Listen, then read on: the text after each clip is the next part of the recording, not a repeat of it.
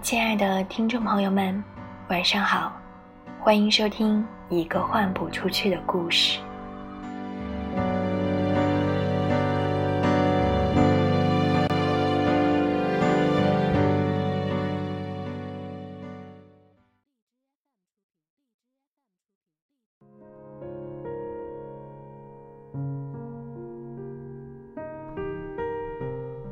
今天的故事和怀旧有关。下班后，我跑了十几公里去听戚锦年的讲座，好像是在赴久未谋面的约会一样。大约从初中开始吧，十几岁的时候我就很喜欢读他的作品。没想到十几年以后，在一个毫无预兆的夜晚，我竟然可以见到他本人。然而，这种相逢却没有让我产生一丝丝的激动，我甚至有些恐慌。我害怕因为回忆那些他过往的作品，而大段大段的想起和自己青春有关系的故事。所以呢，在今天的节目里，我想分享一小段小七以前写过的《少年残像》当中的一个片段。因为这个片段给我留下了很深刻的印象，甚至在很长的一段时间里，我都比较迷恋于他笔下所描述的男孩子的样子。嗯，那应该就是冷山的样子吧，有一种冬天的味道。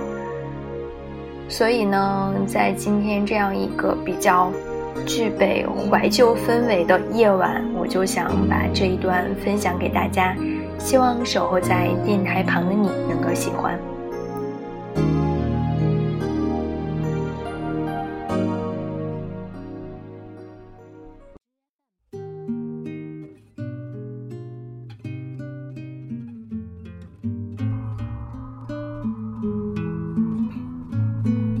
这是阔别了多年之后的某个冬天的深处，我尚未醒来。闭着眼睛，在这昏默的清晨中，捕捉并辨别着他的声音。好多年没看到过下雪了，他自言自语，又伸出手来抚摸我的眉毛。因这细微的动作。我在睡梦中闭着眼睛，很轻的笑起来，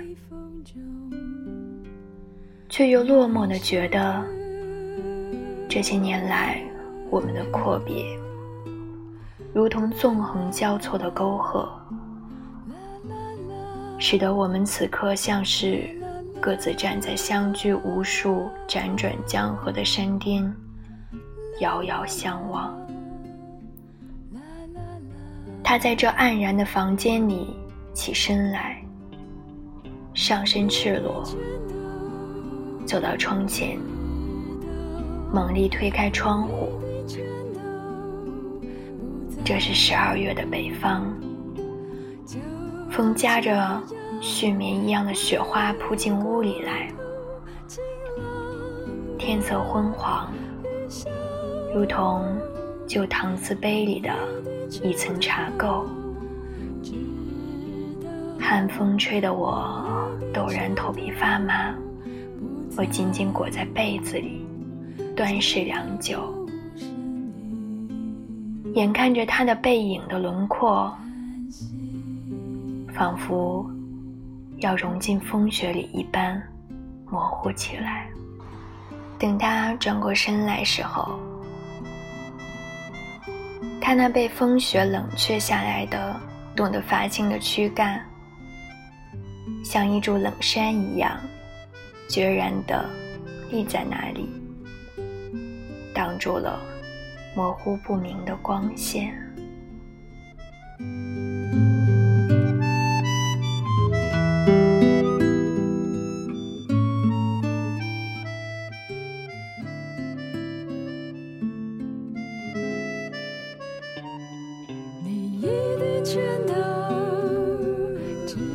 的怀旧时刻要暂时告一段落了，感谢收听一个换不出去的故事。